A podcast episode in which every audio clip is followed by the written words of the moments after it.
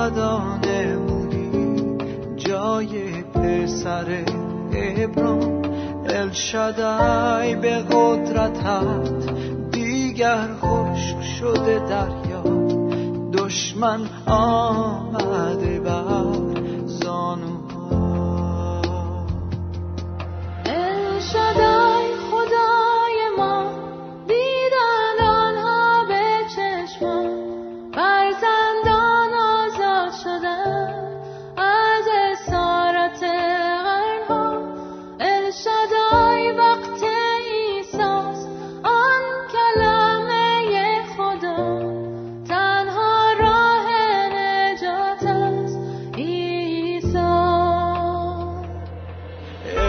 的。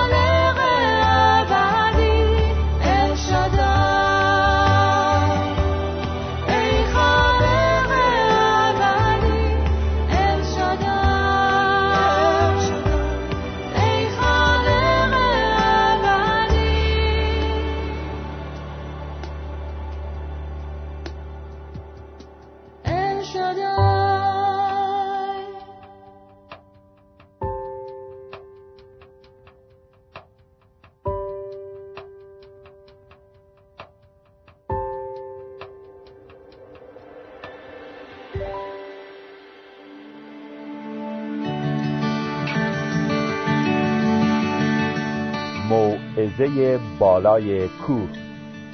دینداری مسیحی.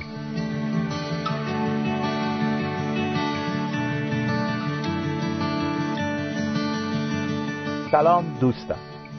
در درس گذشته با مطالعه آیاتی از باب ششم انجیل متا دیدیم که عیسی چگونه علیه تظاهر و ظاهرسازی و ریاکاری در امور عبادتی هشدار می‌دهد. او فرمود زنهار عدالت خود را پیش مردم به جا میاورید تا شما را ببینند و الا نزد پدر خود که در آسمان است اجری ندارید. گفتیم که منظور عیسی از کلمه عدالت در باب ششم فرایز مذهبی و عبادتی است. فرایزی نظیر دعا کردن روزه گرفتن و صدقه دادن. عیسی مسیح در ادامه بیاناتش روش صحیح همین سه فریزه دینی را مورد بررسی قرار داد تا نمونه باشد برای سایر عبادات و فرایز اکنون به بررسی فرمایشات مسیح در خصوص این سه فریزه می‌پردازیم. عیسی مسیح نخست به مسئله صدقه دادن می‌پردازد و میفرماید پس چون صدقه دهی پیش خود کرنا منواز. چنان که ریاکاران در کنایس و بازارها می کنند تا نزد مردم اکرام یابند. هر آینه به شما می‌گویم اجر خود را یافتند بلکه تو چون صدقه دهی دست چپ تو از آنچه دست راستت می کند مطلع نشود. تا صدقه تو در نهان باشد. و پدر نهان بین تو تو را آشکارا اجر خواهد داد. انجیل متا باب ششم آیه های دو تا چهار. کتاب مقدس پر است از دستورات برای دستگیری از بیچارگان و کمک به نیازمندان و فقرا. از آنجا که خدا نسبت به افراد محتاج مهربان است امت او نیز باید چنین باشد. خداوند ما عیسی مسیح از شاگردانش انتظار دارد که در کمک مالی به نیازمندان سخاوتمند باشند. اما فقط سخاوت کافی نیست. آنچه که برای خدا مهم است انگیزه های ماست. برای خدا مهم است که ما سخاوت و بخشش خود را با چه هدفی انجام می دهیم در این مورد ما سه هدف می توانیم داشته باشیم. ممکن است هدفمان جلب توجه و تحسین مردم باشد یا ممکن است بخواهیم تکبر قلبی خود را ارضا کنیم و خودمان خود را تحسین کنیم و به خودمان ببالیم یا ممکن است فقط مشتاق تحسین و تایید پدر آسمانی من باشیم. یکی از اشکالات بزرگ فریسیان ریاکار این بود که تحسین مردم را بیشتر از تایید خدا دوست داشتند نظر مردم چنان برای ایشان مهم بود که اصالت کارشان را از بین می برد و سخاوتشان را باطل می کرد. برخی از مفسرین این احتمال را می دهند که در روزگار مولایمان عیسی نیکوکارانی که می‌خواستند به فقرا بخششهایی بدهند از خدمتکاران خود می‌خواستند که پیشا پیش ایشان کرنا یا شیپور بنوازند تا نیازمندان و فقرا را فرا اما همین نواختن شیپور در زم توجه اهل محل را نیز به کار ایشان جلب می‌کرد و وسیله می‌شد برای فخر فروشی آن نیکوکار. همه متوجه عمل خیر آنان می شدند و ایشان را تحسین می کردند. در نظر عیسی این کار ریاکاری است. در زبان یونانی که کتاب انجیل به آن نوشته شده است کلمه ای که برای ریاکار به کار برده می‌شد در اصل به معنای هنرپیشه بوده است. هنرپیشه کسی است که نقش بازی می کند یعنی شخصیت و خصوصیاتی را روی صحنه به خود می‌گیرد که از آن خود او نیست. او خود را جای کس دیگری معرفی می کند این کار هیچ ایرادی ندارد چون همه می‌دانند که هنرپیشه روی صحنه فقط نقش بازی می کند این یک نوع بازی قراردادی است و برای همه پذیرفته شده است چون همه می‌دانند که برای تماشای همین به سالن نمایش رفتند. اما متاسفانه بسیاری هستند که در تمام طول زندگیشان نقش بازی می‌کنند. به عبارت دیگر خودشان را غیر از آنچه که هستند نشان می‌دهند و میکوشند مردم ایشان را طور دیگری غیر از آنچه که واقعا هستند بشناسند. در زبان یونانی قدیمی به این نوع افراد نیز هنرپیشه می‌گفتند. در فارسی به این گونه افراد ریاکار یا درو می‌گوییم. کلمه درو در فارسی معنی این حالت را به خوبی میرساند.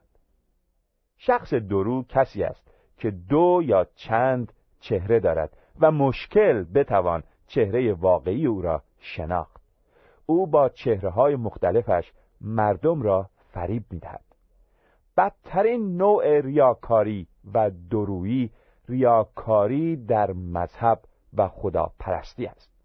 چقدر زشت و کری است که شخصی وانمود کند که دیندار و خدا پرست است اما نیست. هدف کسی که در دینداری ریاکاری می کند جلب تحسین و توجه مردم است. بنابراین عیسی ما را بر حذر می دارد که صدقه و اعمال نیک و خیرخواهانه ما ریاکارانه نباشد. یعنی برای جلب توجه و تحسین مردم نباشد. اما اگر هدف ما تحسین و احترام مردم باشد البته اجر خود را یافته اجر ما در این صورت همان تحسین و تشویق و تایید دیگران است اما عیسی ما را از چنین حالتی برحذر می دارد. او راه و روش صحیح نیکوکاری و کمک به نیازمندان را به ما می آموزد.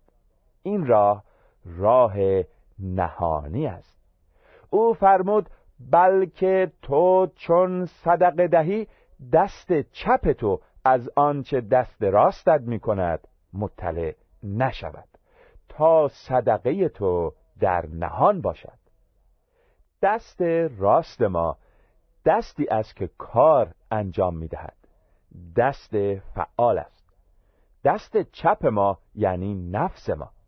ما نه فقط نباید کارهای نیک خود را در مقابل چشم دیگران برای ظاهرسازی و خودنمایی انجام دهیم بلکه خودمان نیز نباید خود را به خاطر اعمال خود تحسین و تشویق کنیم.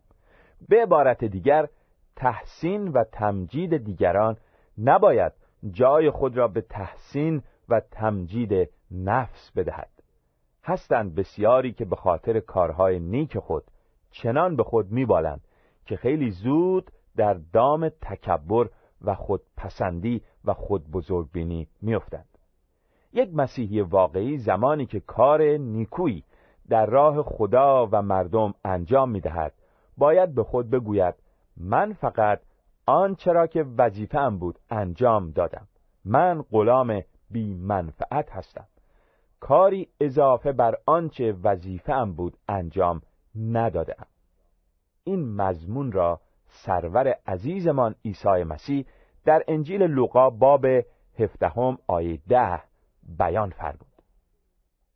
انگیزه صحیح فرد مسیحی از انجام فرایز دینی و نیکوکاری فقط جلب رضایت پدر آسمانی و کمک به انسان هاست عیسی در مورد این نوع دینداری و نیکوکاری فرمود پدر نهان بین تو تو را آشکارا اجر خواهد داد.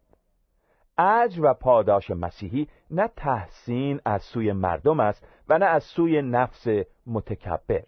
شخص مسیحی صدقه خود را فقط برای خوشنودی پدر آسمانیش می‌دهد. بزرگترین پاداش و شادی او این است که خدا از او شاد و خرسند باشد.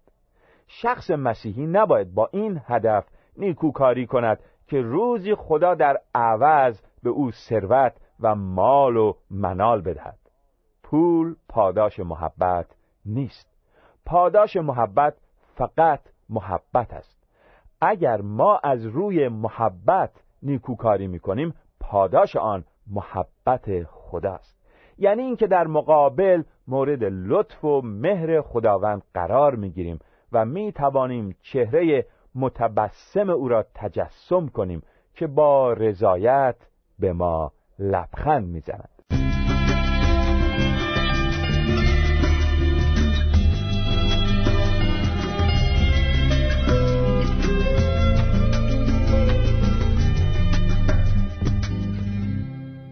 عیسی مسیح در بخش بعدی فرمایشات خود درباره راه و روش درست دعای مسیحی سخن می‌گوید و میفرماید و چون عبادت کنی مانند ریاکاران مباش زیرا خوش دارند که در کنایس و گوشه های کوچه ها ایستاده نماز گذارند تا مردم ایشان را ببینند. هر آینه به شما می‌گویم اجر خود را تحصیل نمودند لیکن تو چون عبادت کنی به حجره خود داخل شو و در را بسته پدر خود را که در نهان است عبادت نما و پدر نهان بین تو تو را آشکارا جزا خواهد داد. انجیل متا باب ششم آیه های پنج و شش. دعا از فرایز مهم دینی است. این فریزه مهم نیز مانند صدقه دادن باید به دور از ریاکاری و خودنمایی صورت گیرد. به عبارت دیگر هر آنچه که برای صدقه دادن و نیکوکاری گفتیم در مورد دعا کردن نیز صادق است. عبادت ما باید از انگیزه جلب توجه مردم و نیز از خود ستایی به دور باشد. باید نه طالب تحسین مردم باشیم و نه خودمان از کرده خود به خود ببالیم. عبادت مسیحی کاری قلبی است. رابطه ای از درونی میان خدا و انسان. از این رو مسیح فرمود تو چون عبادت کنی به حجره خود داخل شو و در را ببند.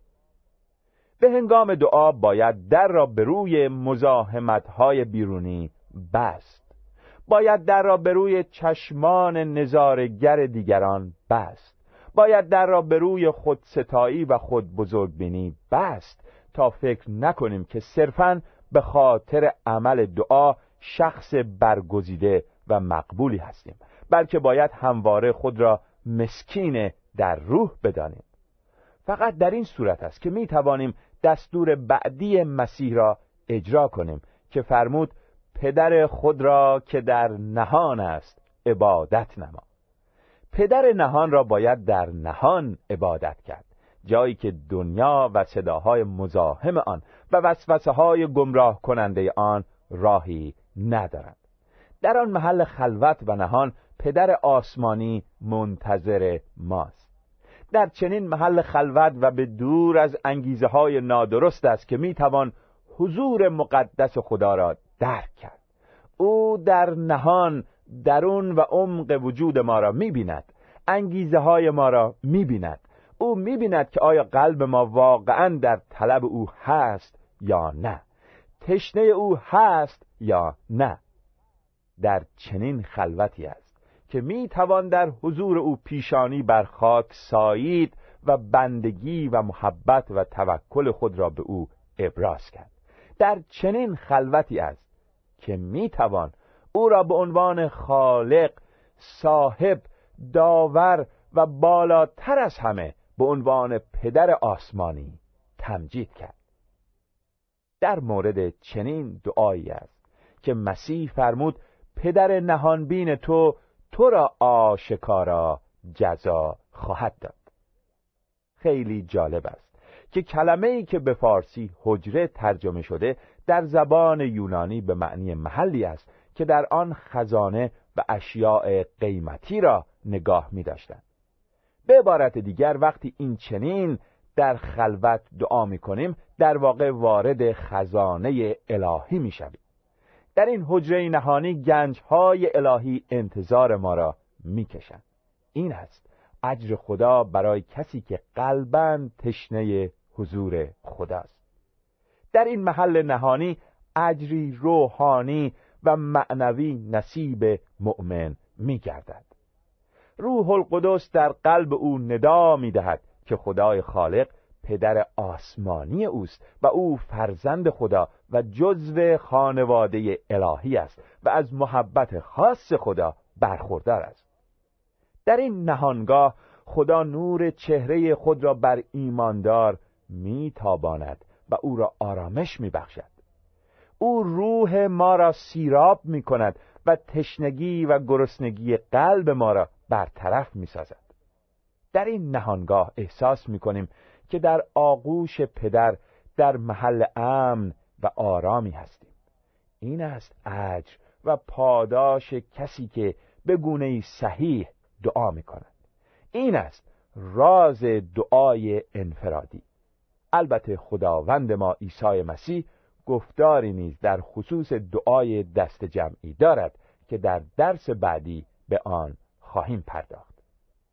و اما سومین موردی که در زمینه فرایز دینی مسیح به آن اشاره فرمود فریزه روزه گرفتن است.